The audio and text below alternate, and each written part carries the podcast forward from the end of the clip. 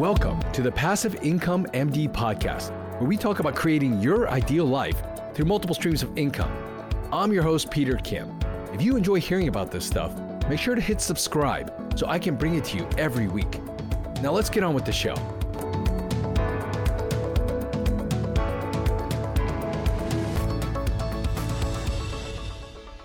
Hey everyone, we're lucky today to have doctors Kenji Asakura and Letizia Alto.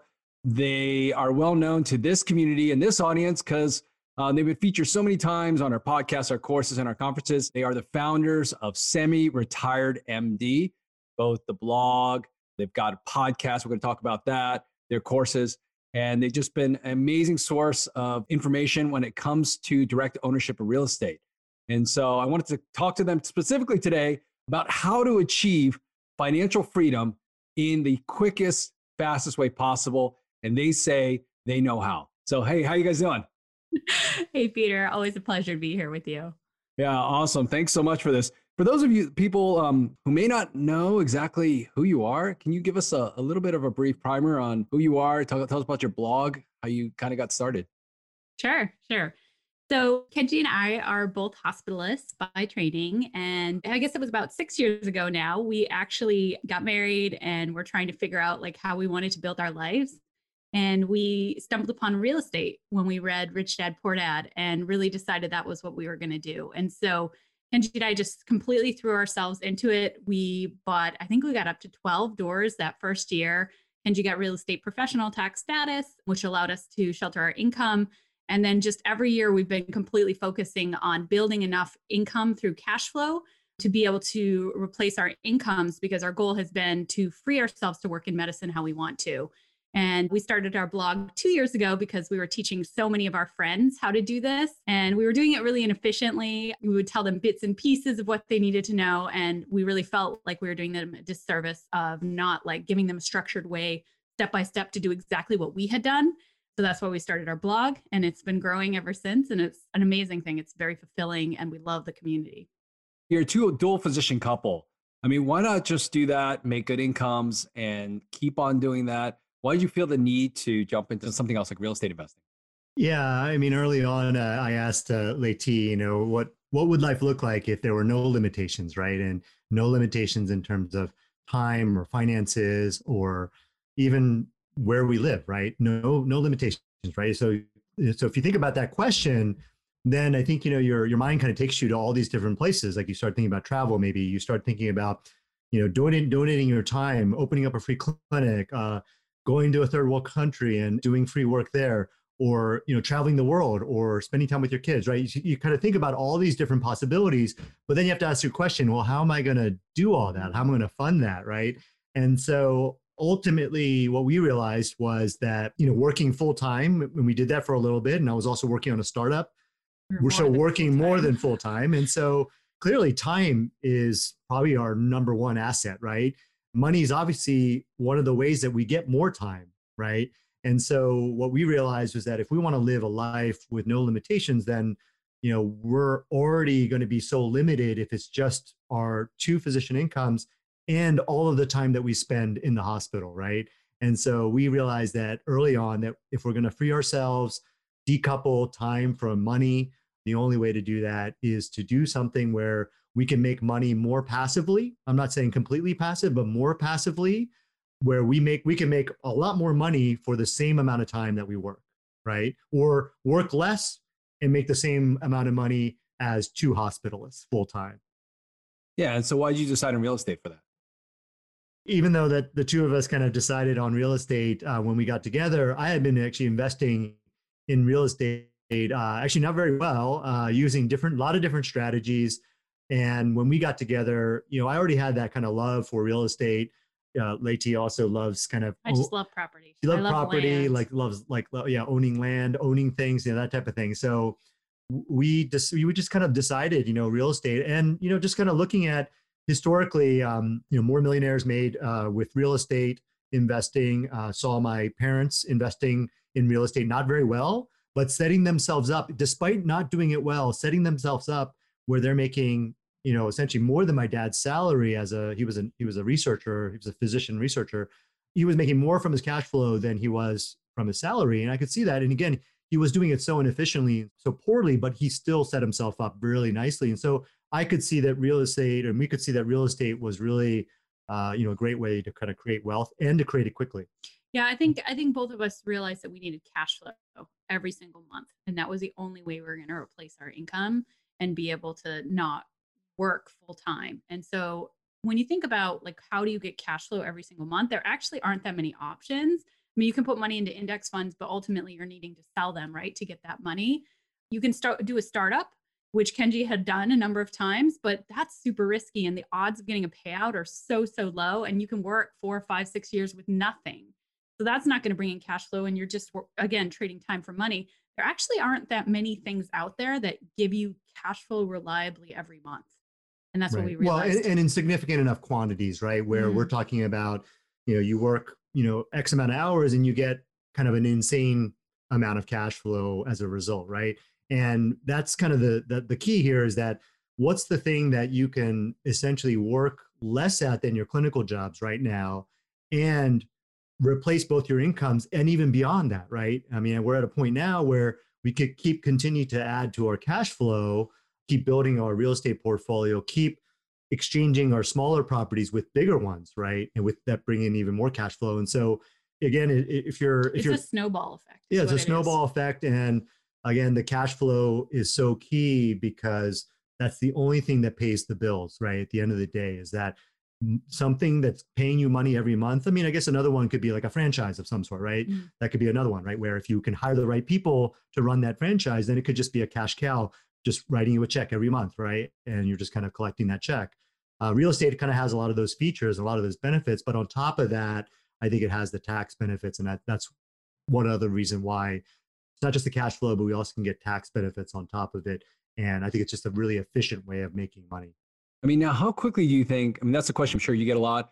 It's like how quickly do you think people can achieve that whole financial independence status where people you mentioned one of the reasons you did it was to replace your incomes completely with cash flow from your real estate properties. Like reasonably, what can any person, especially a physician who wants to get into this, like how long will that take, that whole snowball thing? I think it totally depends on the physician um, yeah, themselves. So for sure. part of it's going to be mindset. Um, you know, there's a difference between someone who comes in and says, "Hey, I want to earn 10,000 in cash flow in 3 years from my real estate portfolio," who, or someone who comes in and says, I must be able to leave my job in a year or two years, and I'm going to figure out a way, right, to replace my income. So I, I think number one, it starts with mindset, and you aren't limited. I mean, we've seen people who are not physicians necessarily, but we've seen people who have no money do hard money loans and do BRRRRs, um, which is you know taking a property, fixing it up, taking the money out, doing it again, and do like 60 of those in one year and make 250,000 in cash flow but that's driven, right? That's having a goal and making it happen no matter what. So I think it first starts with your mindset. Number two, obviously, if you have more money sitting around, it's it's going to be easier in some ways, right? Because if you come and you say, okay, I'm going to go invest and I have a million dollars versus I have $10,000, it's going to be easier for you to build a bigger portfolio with more cash flow with that million dollars. But again, if you're not willing to hustle, like you're going to maybe maybe achieve less than somebody who has 10,000 and hustles. Yeah. What do you think doctors said in that? I mean, do you think doctors are obviously they're working a lot. They do make pretty good incomes. Do you think they're uniquely positioned to do well here, or is this kind of a even more of a challenge for them to, you know, succeed when it comes to real estate? I personally think that doctors are really well positioned to succeed. I mean, they, you know, you made it through med school, residency. I mean, that's a lot of hurdles and hoops, you know, and investing in real estate is is much easier in, my opinion. I think, you know, uh, Leti would agree with that. And so learning how to be a good real estate investor again is a lot easier than learning how to become a doctor and a good doctor. So uh, yeah, so absolutely, I do think that you know, as Leti was saying, in terms of mindset, you know, the difference between and this is where most people are right in their in their in their heads. Most people are like, well, I hope I can, I hope I can have enough cash flow to retire in five years, right? Versus I must have enough cash flow, you know, to retire in five years. I mean, the difference between the two in terms of just language, right? Just the language itself, not even the mindset, just the language is completely different, right? The person who says I must is going to make a lot more, lot completely different decisions than the person says who says I hope. And the person who says I must is also going to put a lot more resources behind their must this you know i must make it happen right? They're going to put a lot more resources behind that and, and so therefore they're going to be a lot more likely to make that happen. You know the other thing is is that i think when it comes to like okay well how do you do that right? Certainly it helps to have a good mentor and a guide and you know maybe a course to kind of teach you kind of how how to do the strategy part of things but the but the one thing that you know that you got to do for yourself is you got to kind of make make that mental shift to I must make this happen. Then you implement the strategies. But then the other thing that to answer your question, why I think doctors are really well positioned for this is that a lot of this is just problem solving. And all you have to do is just reframe the question a lot of times to, you know, I can't do this to how can I do this? Right. Right. How do I, I read, I just ran out of money. So I can, some people say I can't invest anymore. I don't have any more money. But but the question to turn that around and go, oh, how can I? How can I make, how can I keep investing even though I've run out of money? Right. And once you start problem solving, which I think you know doctors are well positioned to be good problem solvers, uh, then you'll figure out the solutions.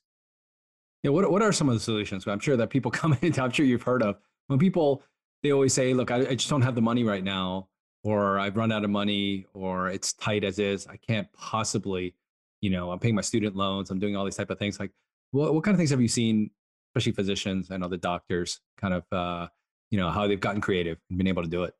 Yeah, I love this. I mean, it, it, it, right, the possibilities are endless, right? Uh, I could think of, so the, the most common one would be what Leti was saying, which is a BRRRR, the BRRRR strategy, right? Where, you know, again, if you buy something at a, at a discount, and so that means that you got to be scrappy and find that really good property at a discount. You fix it up, you rent it out, and then you reappraise it and it's appraised at a much higher value now because you fixed it up. And then now you can actually pull your money out you can get a loan on that property now at that higher value and pull get your original investment out right? And you can keep doing that over and over again recycle that same money over and over again and then keep building your portfolio that way right that'd be one way to do it another way could be you know maybe you partner with somebody right you partner with somebody who does have money right that could be another way to do it HELOCs. A lot of our students actually have equity in their houses that they mm-hmm. um, tap. And then a lot of people will actually just work and save up more money is another of uh, more obvious. Um, what about answer. 401ks, right? So if you go, well, where can I find money, right? Well, you have a lot of money locked up in your 401ks, and most people would stop themselves there, right? It's like there's some there's a reason why they don't want to go beyond thinking of the option of maybe liquidating their 401k or tapping into their 401k or taking right? a loan against it taking a loan against it. until the end of the year. Right exactly. So most people again most people stop problem solving because it's like you can't touch your 401k that's the belief right? That's the thought that they have. So they're not going to explore the possibilities there. But if you do allow yourself to kind of think beyond the 401k and go, hmm, you know, could I maybe borrow from it or could I actually even just liquidate it, right? Which is something that we did, right? But then the question then becomes, well, how do I liquidate it in a way that I don't pay a lot of penalty, right? I don't pay a lot of taxes. And that's a whole another question that you have to solve. And just like many things, these things are figure outable. You can solve these problems. Mm-hmm. You can figure out ways around paying the taxes, for example, on liquidating your 401k. And then the question becomes, you know, is it better for me to do that or continuing to invest in my 401k? And like we were saying earlier, you know, it doesn't matter if your 401k goes up by 30% per year. There, that's not paying the bills at the end of the day when you need it and you're furloughed and you got medical bills or you got, you know, you got to pay for rent or food. At the end of the day, your 401k growing at 20% a year is not going to pay the bills. Right. And that's the reason why, you know, okay, if I take that money and invest in cash flowing rentals, that does pay the bills. Would that be a better decision? Right. You got to kind of think through that. But you know, again, that's just another possible solution. Right. And a lot of our students do invest actually with student loans, right? Because their student loans are kind of a lower percentage and they know the returns they're going to get will actually help pay off their student loans. Um, and I, re- I remember we wrote an investor spotlight, and actually, one of our friends, she's a single mom by choice, and she's actually up to 11 units now. She started investing, I think, three years ago. We mm-hmm. we talked her head off about it forever, and so she started mm-hmm. herself and yeah she she's using it to pay off her student loans so you know it, it there's a different are, are you saying that she used the money instead of paying for student loans that she applied it towards a rental property is that what you mean or did she taking yeah, a loan. so she you. actually Uh, ended up doing a HELOC on her home, Hmm. using that to buy rental properties, and then she's using that to pay off her student loans over time. she's making a better return from her rental properties. Therefore, she's actually be, being able to take that return, that money that she gets out of the properties to pay off those low interest student loans. And so it was a way for her to actually accelerate paying off her student loans rather than just taking her salary and paying her student loans or taking that HELOC money and paying off her student yeah, loans. and now she's three years in, so now she has forced enough appreciation on those original properties. She's actually turning those over and going bigger. So it's really cool to kind of watch her along her process too, doing it all by herself with a baby. I mean, the how can I question, right? Another way could be, you know, well, and, and actually we had a couple of students do this as well, is that uh, they've actually, they, they went into a BRRRR-like project, but then they realized, you know, actually, you know, we kind of need the money. So they just actually just made it a flip and you can do flipping, right? And Uh-huh. so that was one way that one couple also came up with money is that instead of holding on to it and renting it out, they just flipped it, got the money out, and then they were able to free up some money to invest. And so just again, lots of different ways. Yeah, some of our students also have um, houses that they have from residency or condos or whatever, and they're emotionally tied to them.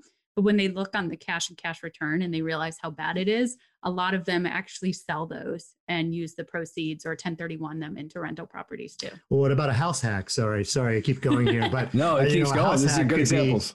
yeah, exactly. Lots of examples. A house hack, right? You can, if you live in one unit, you could, like, let's say, buy up to a four unit, get a physician loan, and get a very, very low down payment loan. You get a physician loan actually on it, right? You go to a commercial bank that offers physician loans. Some of them will offer a physician loan on an investment property that you live in. You live in one of the units, and that'd be an easy way for you to pick up a fourplex every year if you wanted to, right? If And we you have a lot of students actually house hacking too, and Yeah. we did it ourselves actually. right, Mhm. yeah, early on we did actually. Yeah. So, so why do you why do you say that it is? I mean, you have a system. You call it. I think it's called. You call it fast fire. Right. Like, what, what does that really mean? And then let's dive into that a little bit. Sure. You know, FIRE is acronym for uh, Financial Independence Retire Early. You know, I think when we think about retiring early, it is earlier than retirement age, right? Because that's what they're focused on, but it's still not, it's still kind of later on in life. You still got to have that time to kind of save up.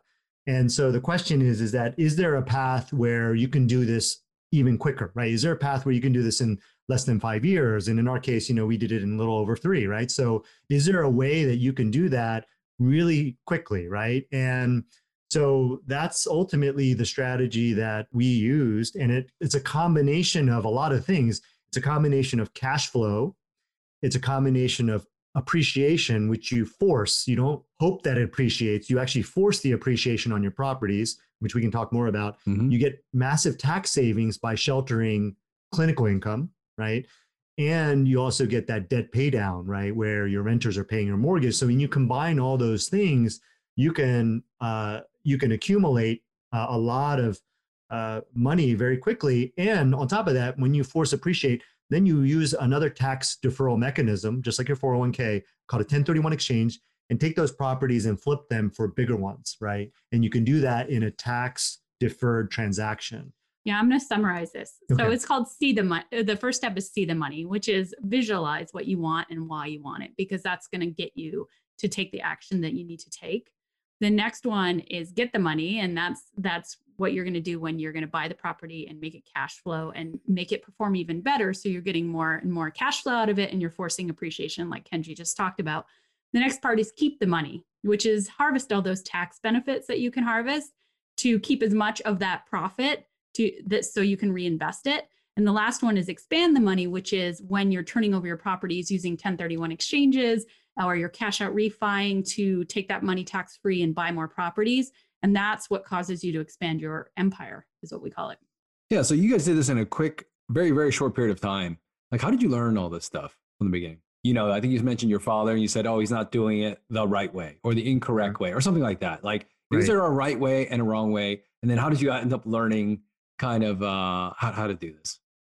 Yeah, I, it's a good that's a good question, and I, maybe it's not right to say it's the right way or the wrong way. I think it comes down to uh, level of return, right? And risk. and yeah and risk you know did you extract the most value out, out of the opportunity and that's kind of what i mean more mean by my parents did it wrong is that they didn't extract all the potential value that that was there and they could have expanded their portfolio a lot more aggressively and had been, a, been in a completely different situation if they, if they had forced that appreciation in 1031 and if they took advantage of the tax benefits, which my mom was a stay at home mom, could have very easily qualified for that because she actually really was doing kind of the the management of the properties. And so my dad was, you know, working as a clinical professor. So, you know, he wasn't really working on the properties. And so well, also know, your parents, I mean, I don't think they really understood what they were doing. They right. just blindly bought things. Right. And they still did all right. Yeah, they did. Yeah, they did but right, you yeah. know, part of it is time. I mean, mm-hmm. time is very forgiving, even in real estate. Like if you buy something, you know, the odds are it is going to have market appreciation. And that's why so much wealth in the country is just based on people buying their homes because odds are, oh, you know, you hold on to it 20, 30, 40 years, yes, it's going to appreciate. Um, but we're buying properties that actually cash flow from day one, not properties that we're hoping that they're going to appreciate down the road. And this is actually a really like s- strong fundamental piece of knowledge that Kenji came into our relationship with because he had d- been doing appreciation. He had bu- been buying raw land and you know keith cunningham actually i was reading his his book um, the road less stupid and he says raw land eats eats three meals a day and right. it's true raw land hmm. does not make you any money you're sitting on it and hoping it's going to appreciate you can sell it for a profit but in the meantime it's eating three meals a day and so kenji literally had raw land that the whole market crashed in 2008 and he held on to for an additional like what 13 years paying HOA dues, paying taxes, you know, like I mean it was brutal. So I think he came in he came into that relation our relationship with a really strong understanding that do not bet on appreciation. And so then along the way we just we found mentors who had bits and pieces of our system that we eventually pieced together by talking to like CPAs, talking to agents, talking to, you know, every single person you can imagine meeting and networking with other real estate investors and that's how we put together the system. But it, nobody we ever met had all of the pieces together. I think in part because a lot of people who are doing real estate are not high income professionals. So they're not really focused on the taxes. They don't really care about the taxes. But for us, it's like one of the really important things. And so once we learned that system, really kind of drove our investing. Can you paint a picture real quick for people that are listening to this to understand like what kind of numbers are we talking about in terms of not necessarily you don't have to say your numbers or whatever, but just paint a picture like how can those tax savings really accelerate things? Because what kind of numbers, uh, what kind of scale are we looking at this at?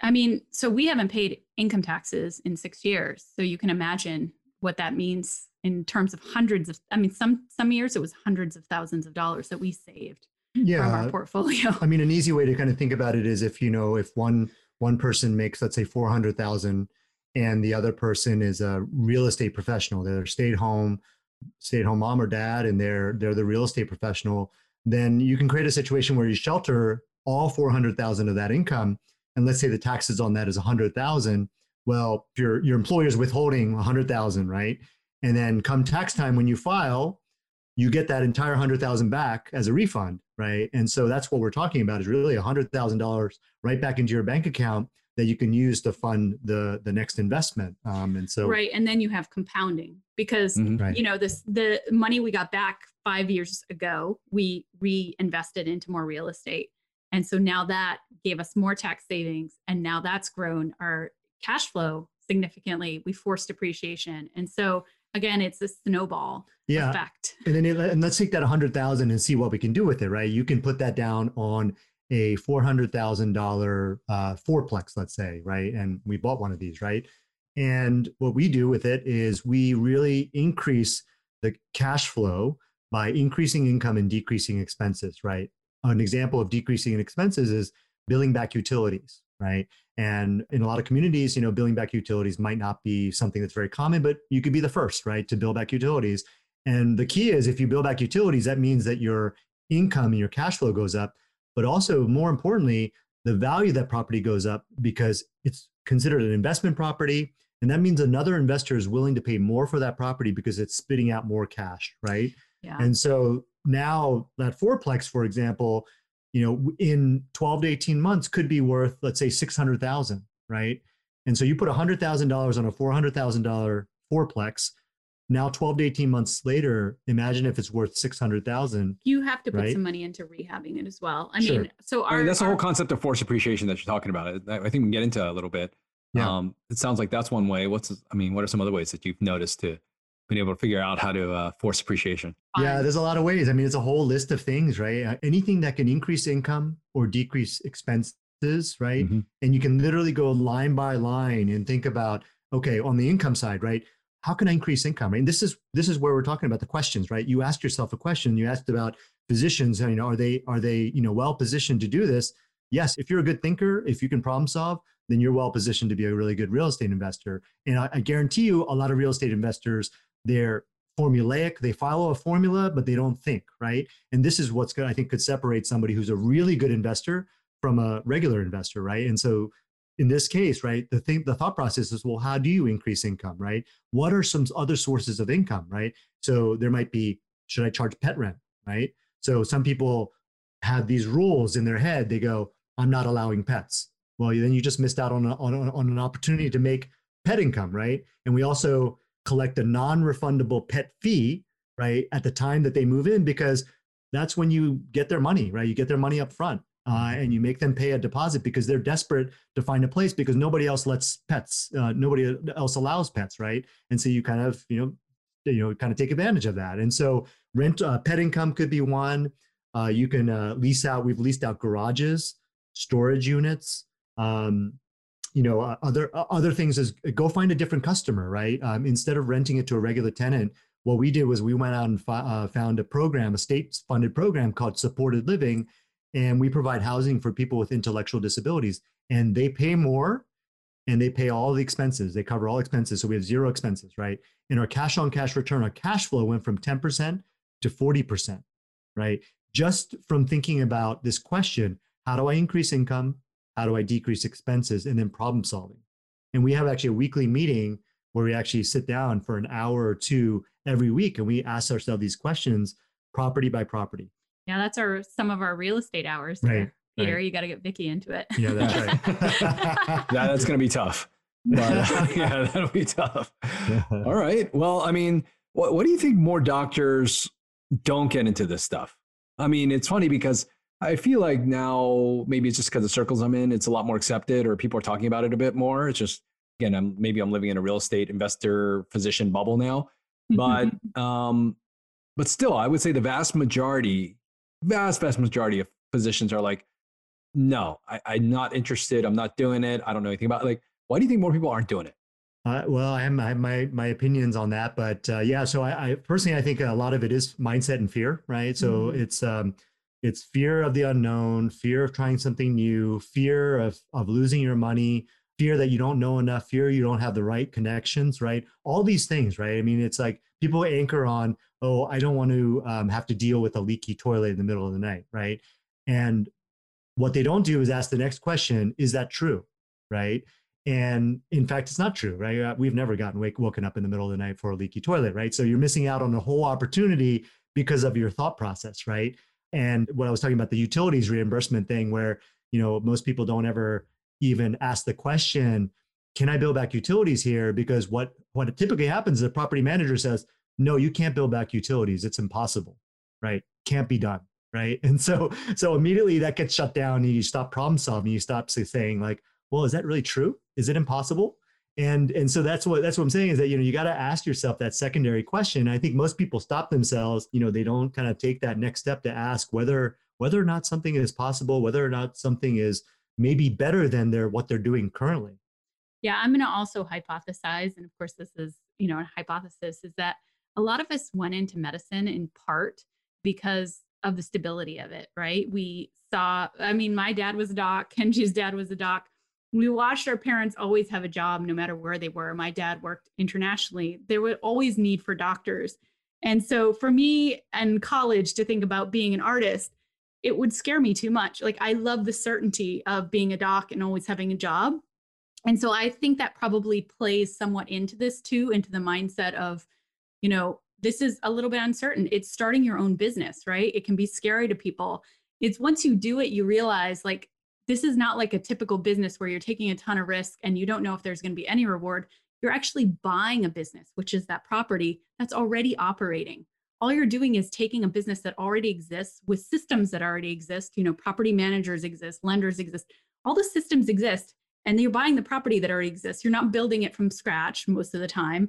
And then you're just making it a little bit better. And then you're adding a ton of value to it. So I think if you don't if you don't aren't doing it, it, it seems scary. But once you are doing it, you see how much more like lower risk it is than actually starting any other business. Yeah. And so I know that's something that would have held me back in the beginning. Yeah. And your dad is a perfect example oh, of yeah. kind of somebody who is so kind of focused and driven. He, so a family doc, right? And was a professor, uh, you know, teaching uh, med students, residents. Um, and but so focused on his profession. And and maybe you know i think he was kind of they were happy right? They were kind of happy satisfied with what what they had right? They weren't really aspiring to you know to build like a huge nest egg or mm-hmm. create generational wealth right? And so there are going to be a subset of people like that too right? Where you know but what's interesting right is that after all the conversations that we've had with her dad and after him seeing what like our successes and what we're doing i think i could see a little bit of this like you know, in my younger days,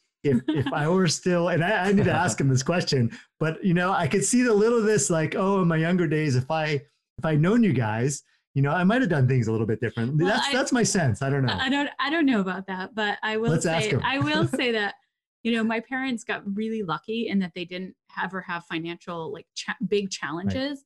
Right. Um, you know, I grew up in Papua New Guinea, and my dad was like, you know, the director of the hospital, like if anything had bad had happened to my family, we had no savings. And so I said to my dad like a couple years ago, like, what would we have done? He's like, oh, we could have gone back to the US and we could have like gotten on Medicare. We, you know, if you got cancer, we could have gotten chemo that way. And Medicaid, like, I think. Or, yeah. And was like, yeah, yeah. that was your backup plan. Yes. That was their backup plan, right? It was. And they got lucky. They never needed to use that. That's true. And so I think that probably also was part of it was just they got lucky. Yeah, yeah, I think so. Same thing with my father. Life, I mean, life events that you know, yeah. it, it, it kind of spurs people into you know thinking about things differently. I think this is what happened with COVID a lot for a lot of people, right? It's like, oh man, you know, I I better have a backup plan, right? And so, yeah. Yeah, no, I, I'm saying I feel the same way. Just my father was a physician as well, and luckily he was healthy throughout his prime years, and he was able to support his family, did well, didn't think about any other sort of investments um, however, his career got cut a little short. I mean, honestly, he retired before he thought he had to retire. I mean, just the hospital, the changes in policies, and just the shifting kind of economics. And he ended up retiring a couple years earlier than he thought. And at that point, he finally realized, wait a minute, where's my income going to come from? Where's the rest of my retirement money? Where's my this? And it, it was definitely stressful. And I helped him through it, a lot of it, his thinking and this sort of thing. But now looking back, he's like, I just got lucky. I mean, I wish I had started. Um, luckily you know, now he invests in real estate because I've helped him, you know, and he uses that for a lot of his retirement account and he kind of lives off of that. But what he's like, what if I'd done that 10, 15, 20 years ago? It would have mm-hmm. been completely different, you know? Yeah. And it would have changed kind of the way the end of his career went. You know what I mean? In terms of decisions he made, mm-hmm. he had to change certain jobs because of the income, you know, these kind of things. And so uh, I totally get where you're at. And so, you know, if there are any other physicians that are, are listening to this and want to find out more about things you've talked about. Obviously, we have your blog. You guys have a podcast as well, too. Tell us a little bit about that. And then um, tell us a little bit about the course that you guys have. Yeah. So our, our podcast is called uh, Rich Doc Poor Doc. Uh, and really, you know, the inspiration is, you know, Rich Dad Poor Dad, which was the book that we first read that kind of kicked this whole thing off. This is where we got the thought process about, you know, collecting assets, which are things that put money in your pocket. And that's kind of where real estate came in. Yeah. It, it, the cool thing about Rich Doc Poor Doc is that you know our, our semi-retired blog is so focused on cash flowing rentals and and really grow, growing your wealth and it's focused on fast fire. Um, but rich doc poor doc just allows us to kind of expand and go in a lot of different directions. And really the theme of, of what we're doing in that podcast is really studying the kind of the mindset the habits and strategies that separate a rich doc from a poor doc right? And rich doesn't just mean money right? Rich means you know friends and like you know uh, having relationships and love and and laughter and fun right? Those are things that are rich right? That create a rich life. And so um, so every every interview that we do we ask that question hey what how do you define rich? Right? And so it's a really fun yeah, fun podcast. I, I can't even tell you how many people have said it's like relationships or it's my family or it's right. my attitude. Right um, right. yeah it it's really cool to hear. And yeah. so it's a lot of fun because we get to interview people who we'd never get to talk to. Like to talk to garrett sutton was like a huge thing for me. I was so excited because we read his books. Very early on and it really structured our made our whole asset protection plan out of his books and then we got to interview him on the podcast, which was really fun. Yeah, that was really fun. Yeah. Mm-hmm. And then our uh, in terms of our course, it's called Zero Th- Zero to Freedom through Cash Flowing Rentals. And again, the foundation is cash flow. But the thing that I always say is that cash flow is essential. Like you have, you know, you, if you're going to be putting, you know, if you're going to have assets, it's got to be putting money in your pocket. So we buy cash flowing properties, but remember that it's not the the biggest component of return, right? tax savings, forced depreciation, those things are even more important, right? But the foundation is cash flowing rentals. And that's why we titled it, you know, zero to freedom through cash flowing rentals. And the other part of it is, is that, you know, zero to freedom, kind of where that comes from is, you know, you could start, you know, if you're starting with nothing, you have no knowledge. The idea here is that in this course, we're going to help you get to a point where you're really confident to buy buying your first property. And that's what's going to set you free, having the knowledge, because we don't hand things to you. We teach you how to do this effectively. We teach you how to fish. We don't fish for you. And so what we we equate that to freedom because once you have that knowledge, you're then able to replicate that and do it yourself and achieve your own financial freedom, right? And that's why it's called zero to freedom. That's awesome. Okay, how long is that course for? Uh, so uh, we're going to have course enrollments uh, coming out uh, soon, uh, but the course lasts a total of eight weeks, uh, and it's not just um, kind of passive learning. Uh, what you're doing every week is you're going to be actually building your team. Uh, and it's really, you're going to be getting pre approved for loans. We're going to kind of take you step by step. So by the time you're finished with the course, a lot of people have either put in offers or some may be even close to closing on their first property.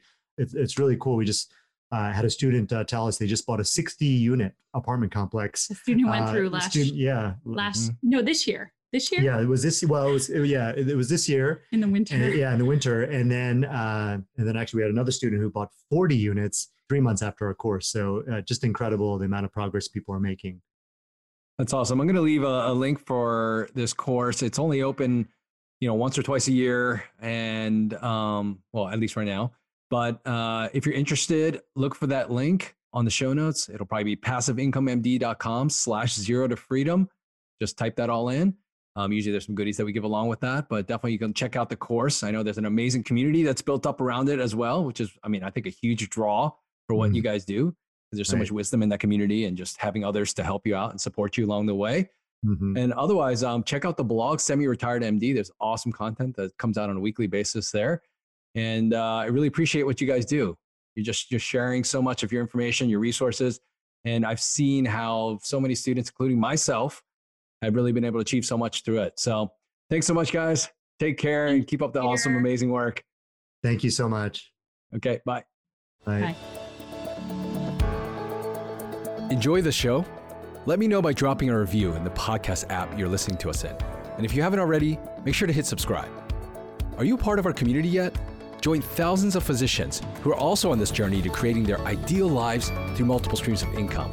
You can join us on our Facebook group, Passive Income Docs, and you can always learn more at our website, passiveincomemd.com. Thanks again for allowing me to be a part of your journey. See you next time.